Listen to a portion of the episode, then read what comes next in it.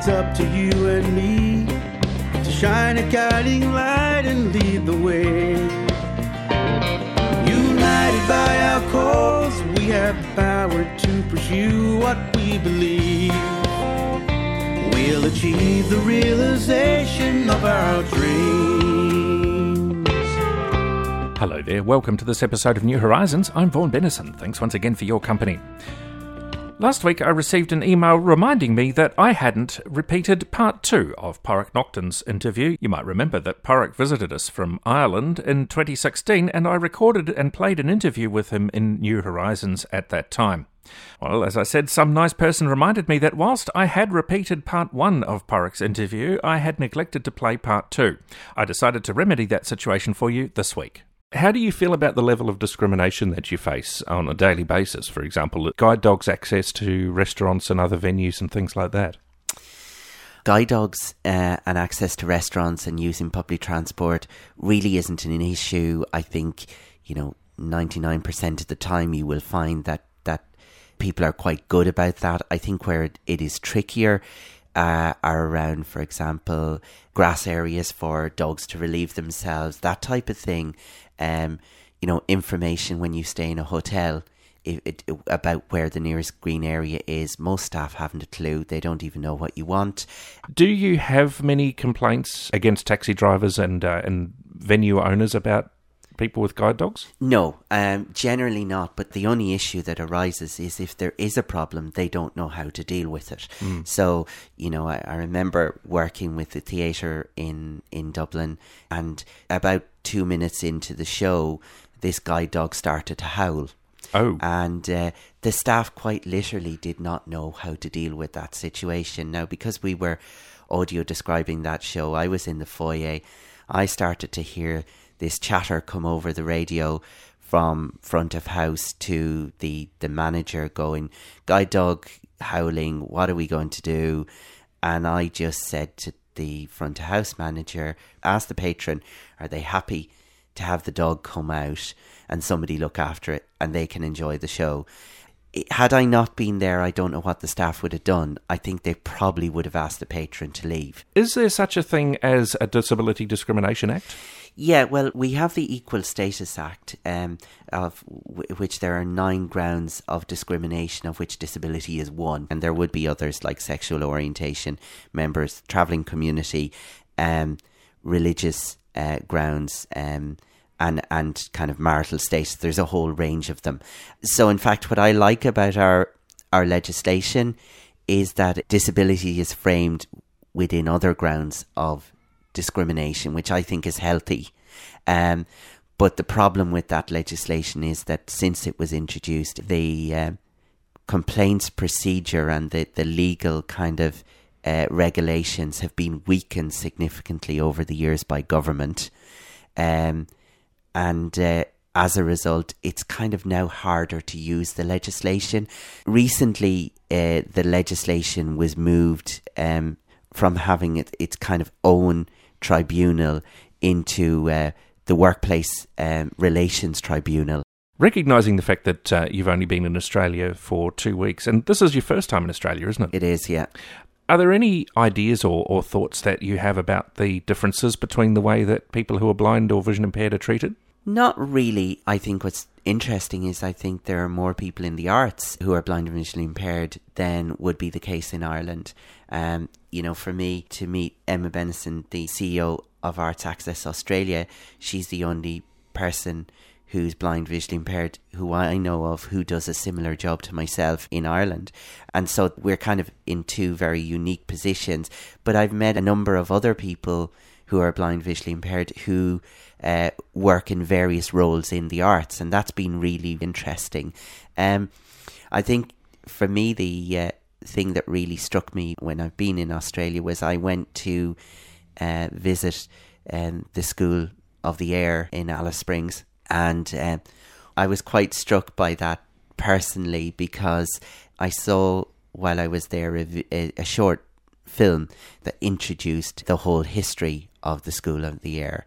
And there was a, a narrative running through the film about the importance of educating children in their home communities you know, across the Northern Territories. And um, I was quite emotional by the end of that uh, film because it, it contrasted so much with my own experience of education, which was a segregated one, which we had no choice in. And I was an only child and I went away to school at four and a half. And here were these kids going right back to, uh, you know, the 40s and 50s who were able to experience education and there was an ethos around education which was educating them in their rural isolated communities uh, and i kind of went i wish i had a bit of that yeah, it's an interesting thought, isn't it? I too went to boarding school for five and a half years when I was five, and in a lot of respects, I'm really glad I did. In other areas, I see the uh, the downside to that. Uh, my relationship with my family was such that things were very difficult when I came to Australia, for example, and suddenly I had to live with my mother and my father and my brother, people who I sort of spent holidays and, and weekends with, but didn't really know all that well um, as a family. And I found that particularly difficult. Is it the custom these days in Ireland to educate children in local schools, or do they still go to blind schools? It's a very much more integrated education and education in, in their own communities with supports, which I think is, is so much better. When I was growing up, it, it just was the norm for boys and girls from about the age of four or five to go away to boarding school. And at that time, transport wasn't as good, so it, you were only going home maybe every four to six weeks for weekends and half term and end of term breaks. Um, whereas now there is um, a braille and audio and large print production unit in Dublin that supplies uh, educational materials to schools where there are blind and visually impaired children. And um, they have visiting teachers who provide additional support. And for the majority, they can be educated in their home communities.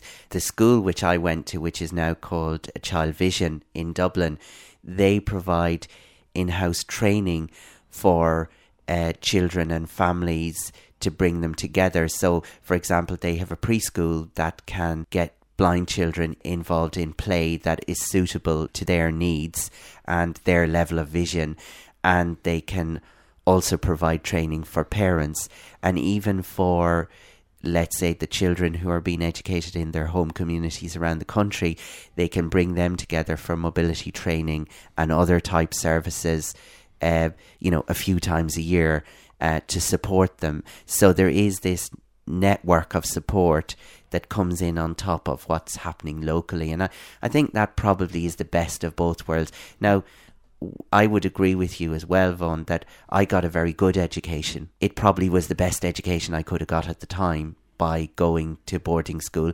And I got some great opportunities. Like I went straight from secondary school into art college.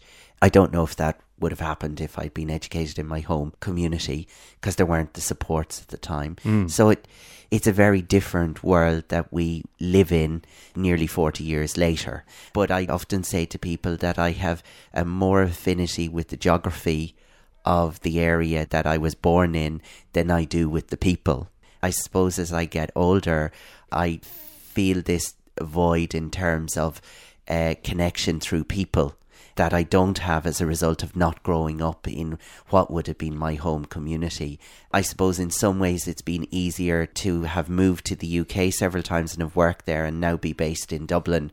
And Dublin does feel like home. Um, and I know, you know, in years to come after my parents pass on, there will be very little need or connection with my what would have been my birth community of, of South Roscommon, where I was originally from. It's a strange feeling, that isn't it? I've yeah. moved several times since I left my hometown, and I went back there about five or six years ago, and it, it was actually really weird for me after. Well, let's see, I left uh, my hometown in 1982. Uh, so that was uh, 34 years ago, and uh, I revisited it in uh, 2010. Yeah. And I remember for the first time in my in my adult life being able to say, I'm actually in my hometown. And that was a really strange feeling. I'm very interested in the comment that you made about educating locally and, and having in service sessions for blind and vision impaired children and families. One of the, the problems that we have with uh, educating blind and vision impaired children is the fact that education in Australia has always been considered a state concern. And uh, I understand that in Ireland you don't have states, but you have counties. And one of the things is that we don't have a central place, if you like, in, in Australia for education materials and things like that because it's all state based. So, for example, the education of a child in Victoria would be considerably different from that of a child in Perth, for example. Does that happen a lot, do you think, in Ireland? In some ways, we're fortunate in that we, you know, the, the education system that's there now inherited a segregated education infrastructure. So it meant that the buildings and the staff and that infrastructure was all there. And so, as more and more of the children and their families decided to have them educated in their home communities, the nature of the services of the boarding schools changed. And so they moved from feeding and housing children and educating them to actually providing the materials to others to educate them. And also, it's the religious institutions largely that have been responsible for education in Ireland, uh, subvented by the state uh, rather than the other way around. It's the um, Rosminian uh, order that have been largely responsible for the education of boys dating back, I think, to the 1870s. They've been involved in education in Ireland. Well, just before we finish, Pádraig, professionally, you said that uh, that you work for Arts and Disability Ireland. Do you want to just tell us about that briefly? Yeah, Arts and Disability Ireland is the national resource and development organisation for arts and disability in Ireland. And I suppose we do two things. We work to uh, champion the creativity of artists with disabilities, and we provide inclusive experiences for audiences with disabilities. And if people want to look up what we do and, and, and just see some more background, uh, we have a new website that we launched recently, and you'll find that at adiarts.ie. Pádraig Naughton, thanks very much for joining us. Thank you. Pádraig Naughton there from Dublin. A few weeks ago, we talked once again about audio description on Australian television. It was launched some weeks ago, and on the ABC and the SBS each, they're doing 14 hours a week. Some people have been having trouble accessing information about what's available audio described and where they can find it, what time it's on, etc., etc. Blind Citizens Australia has now on its telephone system a program guide. If you want to find out what's audio described on the ABC and the SBS, you can ring BCA on 1800 033 660 and listen to the introductory message, and it will tell you how to access the information about audio description. We have been promised by the ABC and the SBS that this will be kept up to date, and uh, we'll bring you more information as that comes to hand. If you feel like you need to have more information or a demonstration of this, just give me an email new.horizons at bca.org.au, new.horizons at bca.org.au, and uh, I'll be happy to provide that in future programs. As I said earlier, Blind Citizens Australia can be contacted on 1800 033 660, 1800 033 660, or email bca at bca.org.au. bca at bca.org.au.